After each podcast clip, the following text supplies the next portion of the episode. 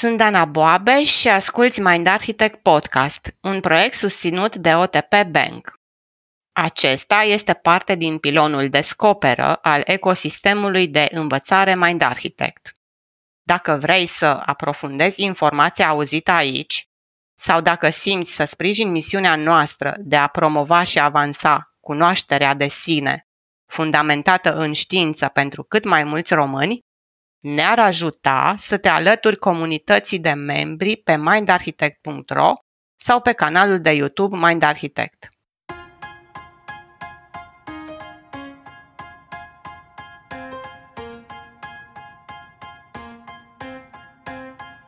Știm deja că experiențele din copilăria timpurie contează disproporționat de mult în viața noastră. Mulți dintre voi, cei care ascultați Mind Architect, treceți prin procese de cunoaștere de sine, dezvoltare personală și de rescriere a narativelor personale în viața adultă, iar acest lucru se întâmplă adesea fără susținerea sau implicarea părinților. Cum arată însă călătoriile de dezvoltare personală atunci când ele au loc în paralel pentru toți membrii familiei? Cum arată viața unui om care crește alături de părinți preocupați, ei înșiși de propria vindecare? Astăzi intrăm în culisele familiei Boabeș, alături de vocile cu care v-ați obișnuit deja, a lui Dorin și a Danei, dar și de vocea fiului lor, Daniel.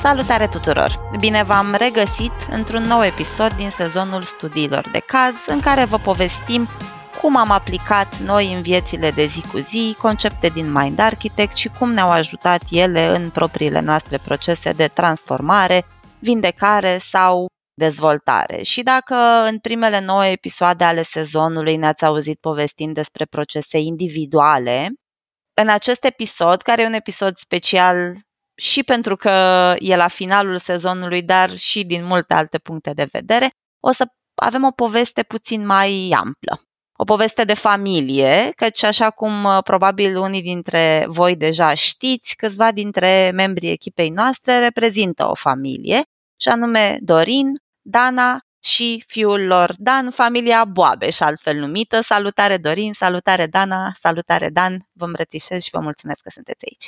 Salutare Luci, salutare tuturor! Salutare Luci, salutare dragilor! Salutare! Bun, bun. Familia având alături de noi, astăzi o să vorbim despre dezvoltare personală în familie și cum arată procesele astea atunci când nu le mai parcurgi singur, ci împreună cu oameni care sunt fie parteneri de cuplu, fie părinte sau copil. Și aș vrea în um, începutul episodului să vă întreb pe fiecare dintre voi ce înseamnă cunoașterea de sine și dezvoltarea personală la nivel individual. O să încep eu, mulțumesc Luci. Pentru mine, cunoașterea de sine înseamnă să-mi găsesc echilibrul meu personal, în primul rând. Să știu ce am într-adevăr nevoie, să știu ce îmi place și să pot face asta, să știu ce mă obosește și îmi consumă energie pentru a putea să schimb ceva la mine. Poate părea ușor asta și dacă reflectăm puțin ne dăm seama de lucrurile astea de care avem nevoie dar ce numesc eu dezvoltare personală este pasul de la a ști ce îmi doresc, de la a ști ce am nevoie, la a și face acele lucruri, a putea să le integrez la mine, de a trăi cu acel echilibru și în concordanță cu valorile mele. Cam asta înseamnă la mine. La tine, Dorin?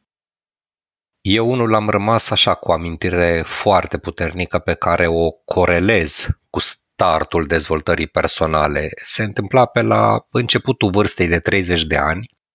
Până atunci eu am studiat foarte mult pe domeniul tehnic. După terminarea facultății am citit multe cărți și am făcut multe cursuri și îmi dădeam multe certificări, astfel încât m-am specializat din toată lumea vastă a informaticii într-o nișă. Am devenit specialist pe sisteme de mail. La un moment dat, am primit cadou cartea Inteligența emoțională a lui Goleman. Eu am mai povestit într-un episod despre asta. Am citit-o cu greu pentru că era cu totul diferit de ce știam eu și datorită faptului că o promisesem să o citesc, făcusem o promisiune prietenului meu care îmi făcuse cadou cartea, la sfârșitul cărții parcă toate mi s-au legat. Îmi aduc aminte și acum sentimentul de wow pe care l-am avut și de atunci am schimbat macazul. Am început să citesc, să caut articole în zona de leadership, de soft skills, de dezvoltare personală. Și iată, 20 de ani mai târziu, am curiozitate și pasiune de a mă cunoaște mai bine, de a-i cunoaște pe ceilalți și de a pune în practică ceea ce învăț. La tine, Dan? La mine, dezvoltarea personală a început cam uh, în momentul în care am început și facultatea. Am avut un sentiment foarte puternic de a studia și aprofunda mai multe domenii și expertize, având ca scop uh, determinarea unei traiectorii mai precise. În facultate am fost înconjurat de mediul antreprenorial, atât teoretic cât și practic, ceea ce m-a băgat și mai mult în ceață, având nevoie de skill vaste și diverse pe mai multe industrii. Cu ajutorul acestor coordonatori în facultate se numeau Team Coach, am descoperit o suită de cărți precum Dialogue, The Art of Thinking Together, de William Isaacs și The Seven Habits of Highly Effective People al lui Stephen Covey, care încet încet ne ajută să învățăm să comunicăm și să lucrăm ca o echipă performantă și automat ne-a crescut valoarea individuală și ne-a pus o oarecare fundație tuturor să ne dezvoltăm deschizându-ne apetitul spre mai multă cunoaștere. Iar procesul de cunoaștere de sine a venit puțin mai târziu, cam prin anul 2 de facultate, cu incredibil de mult sprijin din partea Danei și a lui Dorin, care m-au învățat că este normal, safe, ok, să comunic liber și să-mi dau mai multă valoare mie decât muncii mele. Ce frumos! Îmi place foarte mult că ai făcut distinția asta între motivația inițială, care a fost mai degrabă, înțeleg, Dan, pe filieră profesională, și motivația ulterioară care a dus la ceea ce numești tu cunoașterea de sine, care înțeleg că a venit mai degrabă pe filieră personală din relația cu Dorin și cu Dana. Înțeleg bine? Categoric. Bun, bun. Observ că la tine procesele astea au început ceva mai devreme decât au început la Dorin și la Dana și povestim puțin mai târziu și ce anume poate să ne determine să începem mai devreme și cum impactează susținerea ma, doi părinți cum ai avut tu în procesele de transformare, respectiv cunoaștere de sine. Dar înainte de asta aș vrea să vă întreb pe voi, Dorin și Dana, înainte de a vă cunoaște, cum au arătat viețile voastre? O să spun eu foarte pe scurt. Viața mea înainte de a-l cunoaște pe Dorin se rezumă la 14 ani, deci vorbesc despre copilăria mea în care pe atunci și de fapt multă vreme după aș fi spus că a fost o copilărie normală pentru că nu știam altceva. Acum spun că am crescut într-o familie cu un tată alcoolic, unde certurile erau extrem de dese. Am fost educată în tiparul rușinii, trebuie făcut asta, dacă nu este rușine. Am crescut cu responsabilitatea relației alor mei și cu responsabilitatea casei. Iar pe Dorin am cunoscut în clasa noua, când am început liceul, iar din a 12 am început oficial o relație de prietenie care s-a transformat în anul meu 4 de facultate într-o căsnicie. Iar Dan ne-a îmbogățit viața și ne-a dat o motivație extraordinară după șapte ani de când noi ne-am căsătorit.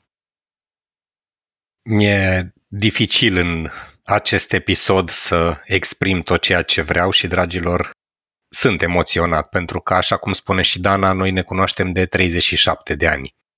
Privită din unghiul ăsta al dezvoltării personale, motorul la noi în familie a fost și rămâne Dana. Eu, de când o cunosc, ea citea foarte mult, avea curiozitate de a descoperi lucruri noi și când spun motor mă refer inclusiv la ceva puternic, cu mulți cai putere. Recunosc că perseverența ei producea energie și pentru dezvoltarea mea. Inclusiv în momente în care, de exemplu, mă simțeam târât la diverse conferințe și după ce trăiam experiențele îi mulțumeam. Sau cărți pe care i-am recomandat să le citesc și îmi venea dificil însă le citeam. Cred că n-am spus niciodată asta, acum fac destăinuire și față de Dana în direct și față de voi, în tinerețe cred că simțeam rușine față de ea, pentru că Știam despre ea cum povestea că în copilărie citea cărți, gen Shogun, la lumina lanternei sub pătură, citea foarte mult, avea multă cultură, iar eu din copilărie și adolescență mi-aduc aminte doar câteva titluri din Jules Verne. Ce vreau să zic cu asta este că atunci când am întemeiat împreună o familie, Dana avea niște obiceiuri stabile, funcționale și o preocupare aparte și constantă, care pentru mine a fost molipsitoare mai mult în sensul de a ține pasul cu ea. Când a apărut Dan la noi în familie, focusul meu era pe job. Lucram în Germania, ulterior făceam naveta la București, așa că toată școala primară până în clasa 8 toată dezvoltarea lui a fost ghidată și sprijinită de Dana. Și uite, sunt curios și de perspectiva lui Dan, cum a arătat copilăria din perspectiva lui. Confirm cu tărie afirmația lui Dorin, Dan a fost și este în continuare motorul familiei. Un motor foarte bine structurat și incredibil de prezent în copilărie. Țin minte până și acum și apreciez foarte, foarte mult timpul investit stând cu mine să fac teme la matematică, în special, proiecte să învăț pentru școală. Și asta nu se rezumă neapărat la copilărie, că și în facultate mai făceam încă proiecte și teme la contabilitate, statistică, econometrie. Iar uh, în zilele în care venea Dorin, schimbul 2, focusul se muta pe distracție. Ne jucam împreună, venea cu mine la antrenamentele de basket și ocazional verifica și el temele, dar cu raportare directă la Dana mai apoi. da. Nu am simțit niciodată presiune din partea lor pentru a fi cel mai bun și nu mi-aduc aminte vreodată să fi fost comparat cu colegii sau să fi primit întrebări din registrul cât a luat colegul, ci mai degrabă pe-am uh, simțit bine. Din punctul meu de vedere, parentingul la noi în familie a fost mai degrabă process-oriented și nu task-oriented. Trebuie să zic și eu ceva, că nu e primul episod în care am emoții, dar e primul în care am lacrimi în ochi. no, atunci o să te întreb o chestiune, Dana. e destul de clar cine făcea project managementul casei și familiei și aș vrea să te întreb o chestiune, pentru că Dan tocmai ce ne-a zis că parenting-ul a fost orientat pe relație și nu pe task și că nu a simțit niciodată presiune din partea voastră. Și aș vrea să te întreb, tu ne-ai spus mai devreme că ai simțit responsabilitatea relației părinților tăi. Când a apărut Dan, sau înainte să apară Dan, cum ai găsit să faci lucrurile diferit ca el să simtă că nu are presiune și că creșterea lui e orientată pe relație cu voi și dintre voi. Foarte mișto ai observat, Luci. E chiar înainte să vină Dan ce vorbesc încă din facultate. Îmi spuneam că dacă eu o să am vreodată vreun copil, o să cunoască ce e autonomia, o să cunoască și să poată să exprime nevoia lui, să putem povesti și să putem uh, să ne sfătuim împreună. Era o dorință foarte mare, foarte mare. Și probabil, clar, din acest motiv, nu am vrut să fac ca și părinții mei, am vrut să fac ceva diferit. Poți să ne dai câteva exemple concrete de poate amintiri în care ai conștientizat asta și ai făcut lucrurile diferit? Oh, sunt foarte multe. Îmi aduc aminte un exemplu când era Dani, cred că prin uh, clasa întâia sau a doua, în care m-am surprins uh, strigând la el și spunându-i face așa ca așa zic eu, lucru care clar l-am copiat, sau um, dacă mă supăra sau făcea câte ceva, mă trezeam gândindu-mă că nu vorbesc cu el, lucru care îl făcea mama, de exemplu, cu mine când uh, ceva nu era în, în regulă și mi-aduc aminte foarte bine și acum simt cât de mare a fost frustrarea când realizam că fără să-mi doresc să fac, făceam lucrurile cum le făceau ai mei, în special mama și mi-a trebuit un efort foarte mare să, să mă schimb, să pot să elimin din, din elefantul meu, să spun așa, lucruri care mi-au fost întipărite. Ce frumos! Mulțumesc tare mult că ai împărtășit asta cu noi. Aș zice că ăsta e unul dintre rezultatele proceselor de vindecare și de autocunoaștere. Și aș vrea să vă întreb cu ocazia asta, în mod conștient, când ați început să lucrați la voi? La mine, mai ales în ultimii trei ani, de când m-am întâlnit și am creat și am contribuit la conceptul ăsta Mind Architect, s-a schimbat exponențial perspectiva. Dacă până atunci eram mai degrabă reactiv, cum povesteam, având sentimentul ăsta că sunt râd sau chiar îi spuneam Danei că mă manipulează și se supăra pe mine, în ultimii trei ani eu consider că suntem parteneri în dezvoltare. Eu cred că am început să lucrez conștient la mine fără să știu informațiile din ultimii ani, imediat după ce am intrat la facultate și mi-am dat seama că nu mă satisface deloc viața în care am crescut și știam clar că nu mă întorc înapoi de unde am plecat. Mai repede o fugă de ceva a fost pentru mine. Nu știu să fie existat an în care să nu particip la vreo conferință sau vreun curs. Inițial nu știam ce anume m-ar ajuta, dar am ales să particip și să văd ce rezionează cu mine și ce nu. Și încet, încet am reușit să identific mai clar zonele de interes pentru mine și să mă focusez pe ele. Eu zic că fiecare experiență și fiecare participare la conferințe au contribuit la cunoașterea și înțelegerea mea și, bineînțeles, i-am târât și pe Dorin și pe Dan unde mergeam. Câteodată mi ieșea, câteodată nu, dar pe Dan știu sigur că l-am expus de la 16 ani la acest gen de evenimente, pentru că în mintea mea îmi doream foarte mult ca el să poată alege și discerne între ele, să vadă ce-i place, cu ce rezonează. Dan, te-a impactat? Cum a fost la tine?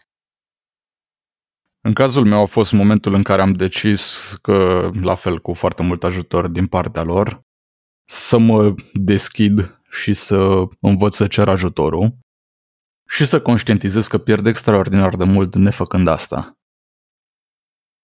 Cam tot în această perioadă a venit și pandemia și am luat-o ca pe un prilej să acord acele ore petrecute în trafic până la birou sau până la facultate dezvoltării și reflexiei de sine.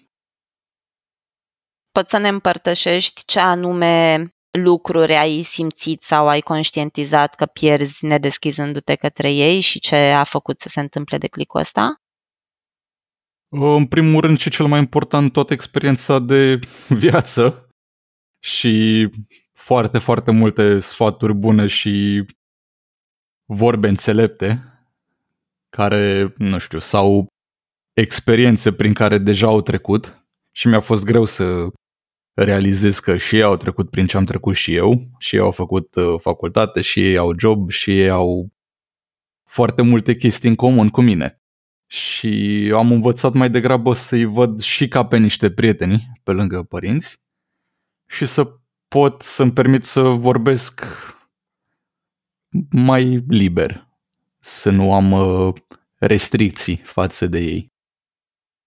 Mie mi se pare, uite, simt nevoia să intervin un pic, inclusiv faptul că noi avem și o relație de familie și una profesională și în relația profesională ne dedublăm.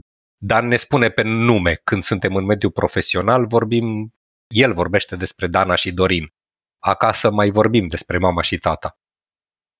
Asta e adevărat. S-a creat în timp o conexiune, creierul s-a împărțit pe din două, mai ales că cu Dana lucrez în cadrul Mind Architect și cu Dorin și în Mind Architect și la birou. Și s-au format două ființe diferite, mama și tata și Dana și Dorin, care nu prea se intersectează și am ajuns să le separăm involuntar. Merge foarte fluent totul acum. Și e foarte important în perspectiva mea că este în mod conștient separarea asta de care vorbești. În mod conștient o facem.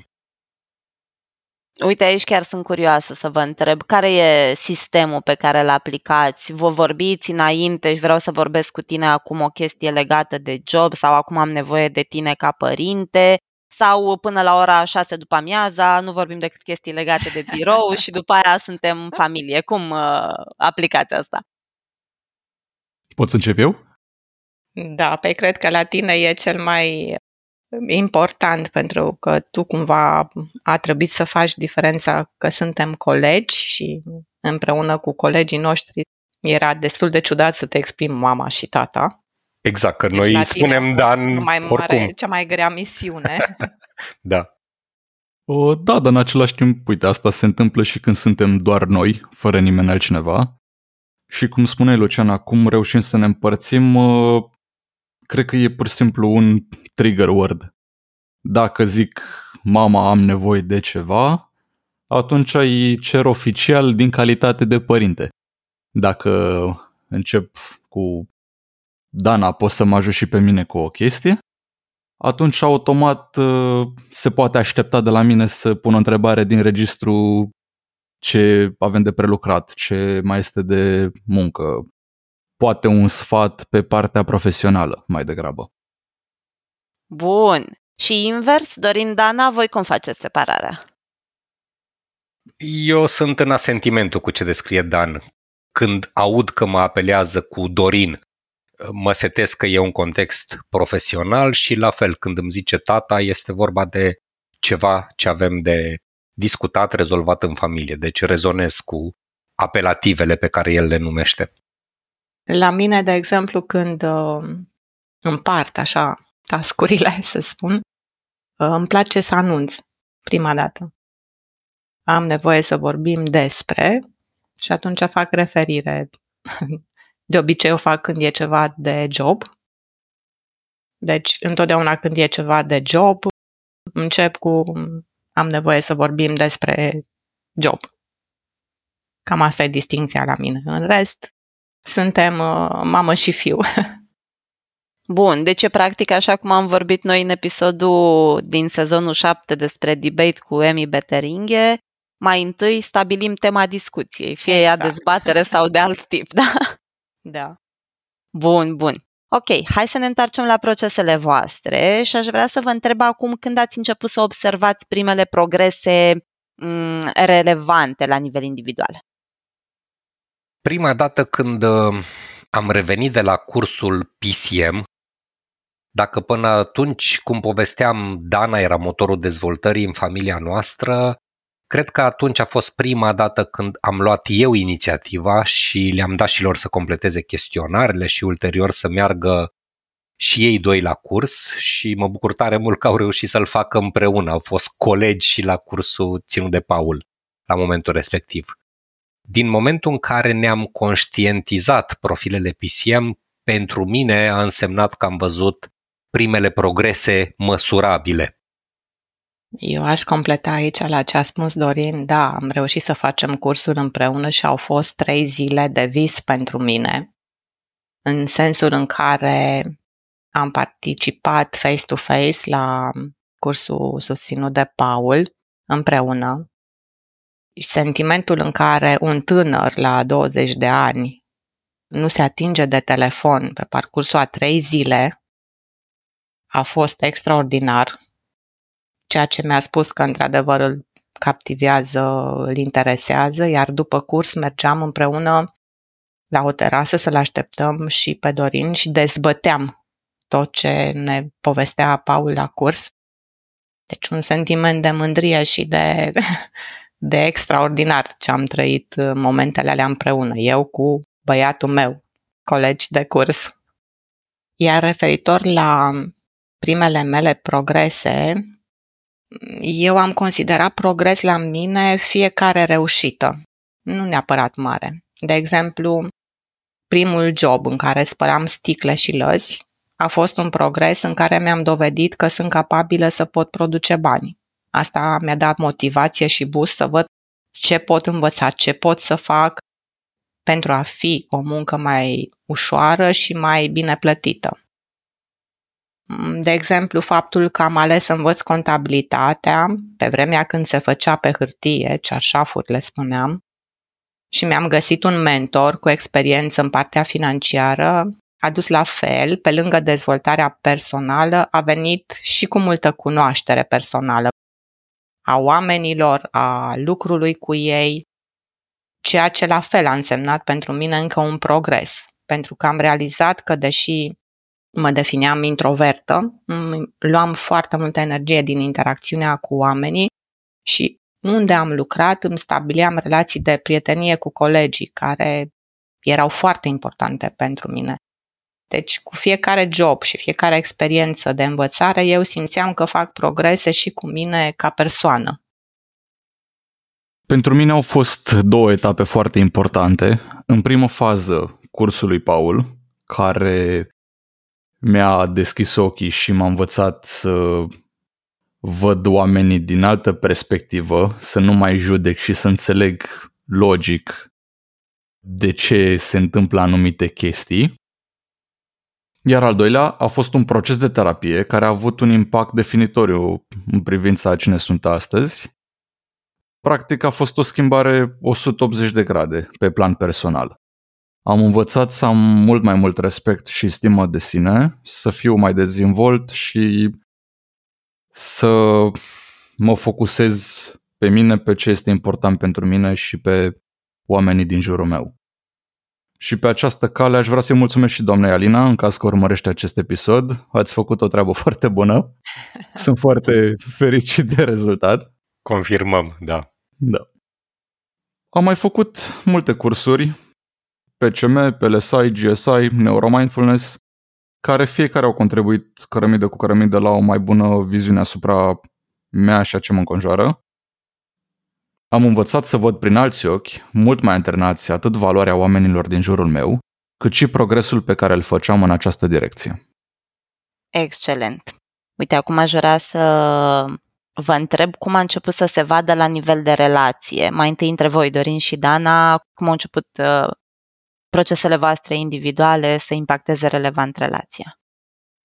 Acum, ca în orice familie, aveam și noi momente dificile și certuri. De exemplu, eu și cu Dana când ne certam, nu mai vorbeam o săptămână între noi decât ceea ce era strictul necesar. Acum reușim după două zile să depășim o astfel de situație. Plus că în limbajul familiei am început să folosim în mod activ reglare emoțională, să discutăm în registru constructiv, să fim atenți la nevoile psihologice pe care le aveam. Cam tot ce am învățat repetam și puneam în practică și eu simt că în ultimii trei ani am progresat mai mult decât am făcut-o în cei 20 și ceva de ani dinainte. Subscriu și eu la asta. E vizibil pentru fiecare dintre noi și progresele rapide sau mult mai rapide care le-am făcut, aș spune și eu de când am făcut testul PCM și cursul și am început să aplicăm cunoștințele pe care le-am dobândit aici în Mind Architect. Dar prin uh, filtrul meu aș putea afirma că prima noastră înțelegere, să-i spun așa, nu mi-aduc aminte exact dacă a fost înainte de căsătorie sau imediat după. A fost să agrem că noi doi suntem întotdeauna pe primul loc, ca și cuplu, după care urmează restul. Înțelegerea a fost agreată de amândoi și eu aș putea spune că ne-a însoțit în relația noastră de cuplu de-a lungul anilor și asta s-a și văzut. Eu zic că am crescut împreună ținând cont de nevoile celuilalt, chiar dacă uneori ne era greu și lăsam unul de la celălalt, neștiind să numim nevoile. Astea se poate traduce, de exemplu, prin faptul că dacă eu îmi propuneam ceva, Dorin înțelegea că până la urmă oricum voi face și exact. mă accepta așa, cu piticii mei. La fel și eu, chiar dacă nu știam termenul de nevoie de solitudine, observam că el are nevoie de spațiu și îi lăsam loc. Am avut foarte multe etape în viața noastră în care ne ofeream sprijin reciproc în demersurile noastre și ne susțineam în acțiunile profesionale, și cumva eu afirm că asta este ceea ce ne-a definit și în trecut și la fel și în prezent. Dana, uite, eu am o curiozitate aici, că ai spus că ați făcut uh, această înțelegere, că voi mm-hmm. doi sunteți pe primul loc și sunt curioasă dacă de-a lungul timpului, cum procedați? O reactualizați? Mă gândesc că prioritățile indivizilor se mai pot modifica în timp și sunt curioasă cum ați procedat în momentul în care au mai apărut modificări din astea și dacă faceți reactualizări periodice. Într-adevăr, se modifică de-a lungul timpului, dar aveam, când nu ajungeam la nicio înțelegere, să spun așa, niciun consens într-o controversă sau într-un conflict care era dorind, după cum știți, conflict uh, e destul de rapid și dacă um, se simte inconfortabil în orice controversă, reveneam cu ideea, măi, suntem noi în primul plan sau e altceva acolo? Nu a fost o reactualizare periodică, conștientă sau intenționată, dar Cred că s-a, nu știu să se fi întâmplat de mai mult de 3-4 ori momente în care să revenim la înțelegerea inițială, dar la fel, prin considerentul în care să ne întrebăm ce e mai prioritar pentru noi acum? Suntem noi sau facem un compromis chiar foarte mare pentru altceva?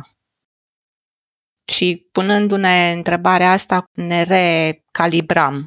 Puteam să observăm lucrurile și din altă perspectivă, nu doar cum eram setați. Mulțumesc tare, tare mult! Dan, la tine cum a impactat relația cu tine faptul că îi vedeai pe Dorin și pe Dana în dinamica asta? Eu am observat că discuțiile sunt mult mai focusate și reușim să avem o oarecare structură, indiferent că este o temă profesională sau personală. Ținem cont de profilul fiecăruia și vorbim o limbă comună. Categoric, nu ne mai enervăm așa ușor și ne menținem călărețul, chiar și dacă subiectul este unul mai dificil. Aș putea să zic asta atât despre relația cu părinții, dar și în relația cu Teodora, prietena mea. A devenit un proces deja bine sedimentat în subconștient să ținem cont de canalul de vorbire, de energie, și de moneda tranzacțională a fiecăruia pentru a putea menține relația stabilă și sănătoasă. Simt nevoia să completez. Cred că a contat mult și contextul, că acum 8 ani ne-am mutat împreună cu toții la București. Început să Dan liceul și până atunci eu făceam naveta, lucram la București și ei doi erau la Sibiu, ne vedeam pe weekend. Faptul că trăim în aceeași casă, că de la liceu uh, mi-a zis Dana că îl preiau eu, că am putut să mă implic și în creșterea și educația lui, pentru mine a contat și deși în perioada asta am avut și dificultăți, stilul meu era diferit față de cum ei doi erau obișnuiți să lucreze, a fost uh, destul de multă tensiune și deci s-a potrivit Bine că după cei patru ani de liceu, când începea Dan facultatea, am întâlnit modelul PCM, modelul LSI, l-am întâlnit pe Paul, am pus bazele Mind Architect. Trăiam împreună toți trei aceste transformări și, cel puțin din perspectiva mea, s-a modelat și relația pe care, până în momentul în care ne-am mutat împreună, realizez că era mai degrabă o relație pasageră decât una de comuniune în familie cum uh, văd eu că ne-au impactat transformările, relația cu Dan, aș putea spune, o văd ca o creștere exponențială. În conversațiile dintre noi, în modul în care tratăm subiecte mai dificile. Mulțumesc tare, tare mult, uh, Dana. Mulțumesc și Dorin și Dan. Uite, eu aș vrea acum să trecem către bucata asta din conversație în care sunt curioasă cum au fost pentru voi diferite toate poveștile astea pe care le-ați povestit, pentru că le-ați parcurs o bună bucată de vreme în familie în trei și nu individual? Din uh, perspectiva mea asta se vede că începuserăm să avem un limbaj comun. Îmi aduc aminte când îl auzisem prima dată pe Dan, zicând că are călărețul obosit și că nu poate continua discuția pe care o începuserăm Plus că interacționând zilnic pe mine m-a ajutat prin uh, familiaritate. De exemplu, nu mai era doar despre a trage dana de mine sau să învăț singur despre IT, aveam o preocupare comună. Procesele de dezvoltare personală pentru mine înseamnă că în momentul în care am început să le avem în familie au fost mult mai intense și mult mai concludente versus cum le aveam în mod individual. Momentul în care am început să lucrez cu mine a coincis cu deschiderea față de părinți. Sunt de părere că având oportunitatea să aplic anumite concepte învățate într-un mediu safe, a ajutat foarte mult acest proces. De exemplu, cum spunea și Dana, după PCM stăteam la terasă, făceam un debrief pe ce am învățat. Parcă altfel se reține informația când poți să o discuți cu cineva apropiat care înțelege procesul care știi că nu trebuie neapărat să ai o reținere. Individual, cred că traiectoria ar fi fost puțin diferită. Focusul în continuare ar fi fost să mă dezvolt pe mine, dar în familie am simțit foarte tare că focusul este să ne dezvoltăm cu toți împreună, dar să mă dezvolt și pe mine în relație cu alții. Eu cred că fiecare dintre noi ne dezvoltăm individual și faptul că l-am expus pe Dan la valorile noastre și la interacțiunile dintre noi, nu neapărat doar la cele pozitive, faptul că ne consultăm împreună pe o soluție sau că dezbatem teme împreună, îmi spune și mi-arată faptul că suntem uniți și croiți să ne susținem unii pe alții. Ne pasă unii de alții, iar pentru mine, ca și părinte, este un sentiment grozav să-l văd pe Dan că se preocupă de cunoașterea de sine, că știe ce își dorește, că acționează în direcția respectivă, că se dezvoltă continuu. Mulțumesc tare mult! Ne apropiem de finalul episodului ăstuia, așa că aș vrea să vă invit aproape de încheiere să ne povestiți despre câteva dintre conceptele cele mai prezente pentru voi sau cele mai relevante din Mind Architect pe care le-ați aplicat în tot procesul ăsta. Mie mi-e greu să spun pentru că noi trei contribuim activ la conceptele din Mind Architect, dar uite, simt nevoia să dau un exemplu. În această vară noi am fost după mult timp în concediu împreună, de data asta nu doar noi trei, ci împreună cu Teodora, prietena lui Dan. Pe drum spre Grecia și înapoi, 9 ore dus și 9 ore întors, noi patru ascultam în mașină episoade și materiale din Mind Architect, pe care chiar dacă le cunoșteam, cred că sunt în asentimentul familiei spunând că prin repetiție și asociere noi ne continuăm încorporarea conceptelor în viețile noastre și nu doar că le ascultăm, dar Dana fiind copilot la mașină mai pune pe pauză. Dezbatem ce auzim sau ce zicem noi în materiale, se sedimentează mai bine. Plus că și atunci când nu sunt cu ei, când mai merg eu singur în delegație, de exemplu, mi-am uh, creat un obicei să reascult uh, episoade de la noi și nu numai asta, mai ascult și alte cărți, alte podcasturi Uite, chiar de curând am avut o deplasare mai lungă singur în mașină și am ascultat sezonul 7, cel care este acum în emisie cap-coadă. Deci, pentru mine, conceptele din Mind Architect reprezintă un întreg. Fiecare concept în parte, în mintea mea, reprezintă o cărămidă. Mie mi este greu să numesc niște concepte specifice, pentru că tot ce învăț în cadrul Mind Architect este important și are o pondere considerabilă cu cine sunt și ce fac. Aș putea da niște exemple, în schimb. Pe lângă conceptul popular de călăreț și elefant, care a schimbat complet paradigma componentei sociale în cazul meu, aș vrea să zic niște episoade care au rămas în sufletul meu. Unul dintre ele ar fi diferențe generaționale, care m-a ajutat să comunic și să înțeleg mai bine persoane cu care nu împart neapărat aceeași generație. Skill ce m-a ajutat atât în relația cu familia cât și la birou. Episodul despre recunoștință a contribuit foarte mult în relația mea cu persoanele din jur.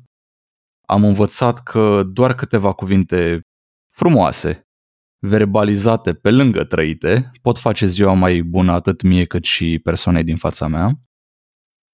Iar uh, TPVM, Talente, Pasiuni, Valori, Motivații, m-a ajutat să conștientizez ce vreau să fac, ce trebuie să fac, unde să ofer mai multă energie, la ce sunt bun și doar pentru că sunt bun la ceva, nu e obligatoriu să îmi și placă sau să se alinieze cu dorințele mele. Iar pe lângă aceste episoade, mai sunt multe altele care mi-au oferit o doză de înțelepciune în multe contexte de viață și recomand cu toată căldura să urmăriți toate episoadele pentru că este ceva de luat din fiecare. La fel spun și eu că e foarte greu să aleg doar câteva. Sunt multe lucruri pe care eu le-am aplicat, nu doar ascultat. Primul a fost da, PCM, clar cursul. Clar aici a, a fost vorba despre mine, despre relația mea cu Dorin și cu Dan. A fost LSI-ul, unde m-a ajutat să lucrez cu mine la tiparele mele de gândire. Și cred că aș mai menționa partea de atașament, în care, pe lângă faptul că mi-am identificat mie tipul de atașament și m-a ajutat să mă uit în urmă și să pot să trec ce anume m-a făcut să trec la un atașament sigur, a fost să pot să-i ofer lui Dan, chiar dacă nu mai este copil, acel sentiment de siguranță. Și nu sunt doar astea, Aș putea să menționez și asertivitatea, comunicarea non-violentă, la fel și lucrul meu cu furia și controlul, filtrele, deci o grămadă, ce să zic.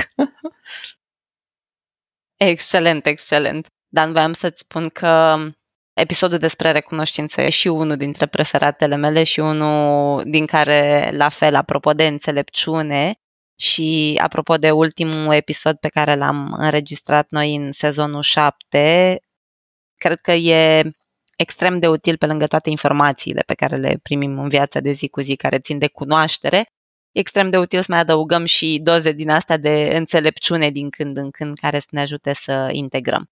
Dragilor, a fost o conversație extrem de frumoasă pentru mine și vă mulțumesc că mi-ați uh, dat oportunitatea să vă fiu alături în povestea asta.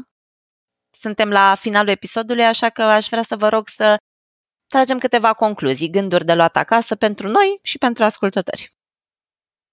Încep eu așa, ideea cu care mi-aș dori să rămână ascultătorii sau care a rămas foarte intens cu mine este că dezvoltarea personală în familie pe subiecte comune face o diferență față de dezvoltarea personală individuală a fiecăruia dintre noi.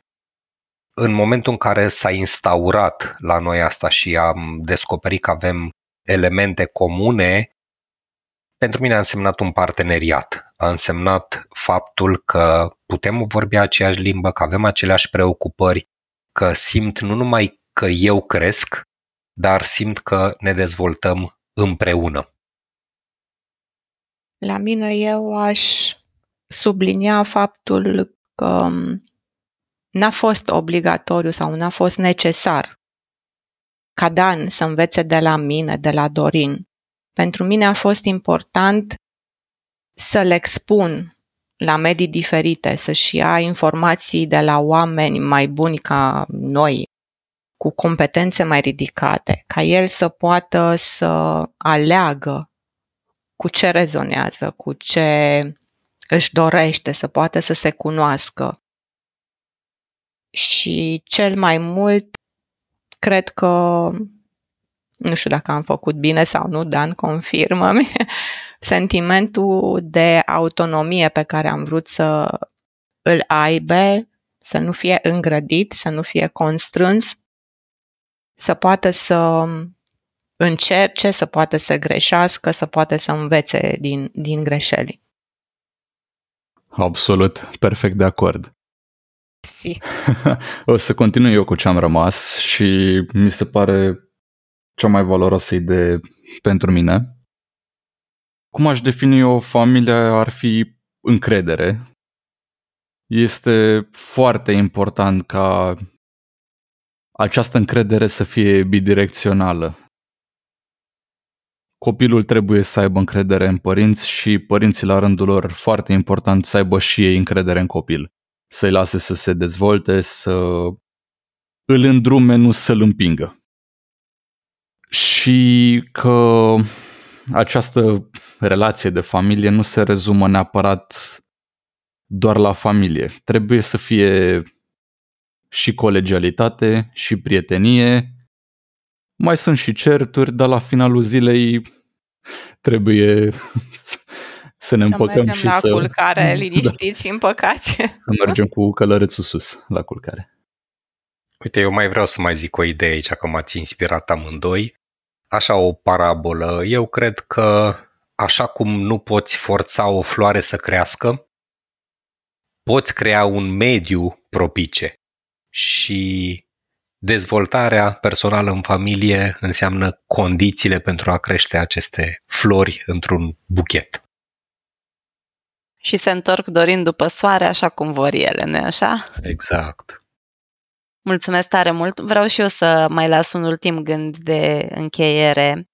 Dragilor, pentru noi parte din misiunea Mind Architect, așa cum am spus-o de mai multe ori, e să aducem cunoașterea de sine mai aproape de noi toți, în speranța în care parte din noi, adică cei care au început să aibă genul ăsta de procese de vindecare sau de cunoaștere de sine mai târziu în viața adultă, să aibă extra suport în a le parcurge și în speranța în care, pas cu pas, pentru următoarele generații, lucrurile vor sta puțin diferit. Și vreau să vă mulțumesc în mod special vouă astăzi pentru că pentru mine a fost prima dată în Mind Architect când am avut o voce alături de noi care nu ne-a vorbit despre cum a început să dezvolte lucrurile astea ca adult, în absența poate a suportului din partea familiei, ci mai degrabă cum arată un om care a primit susținere încă de mic și ai cărui părinți au fost și ei intens preocupați de cunoaștere de sine și dezvoltare personală. Așadar, sperăm că și pentru voi a fost uh, valoros episodul ăsta și sperăm că pune încă o cărămidă la misiunea asta la care lucrăm cu toții și vă mulțumim.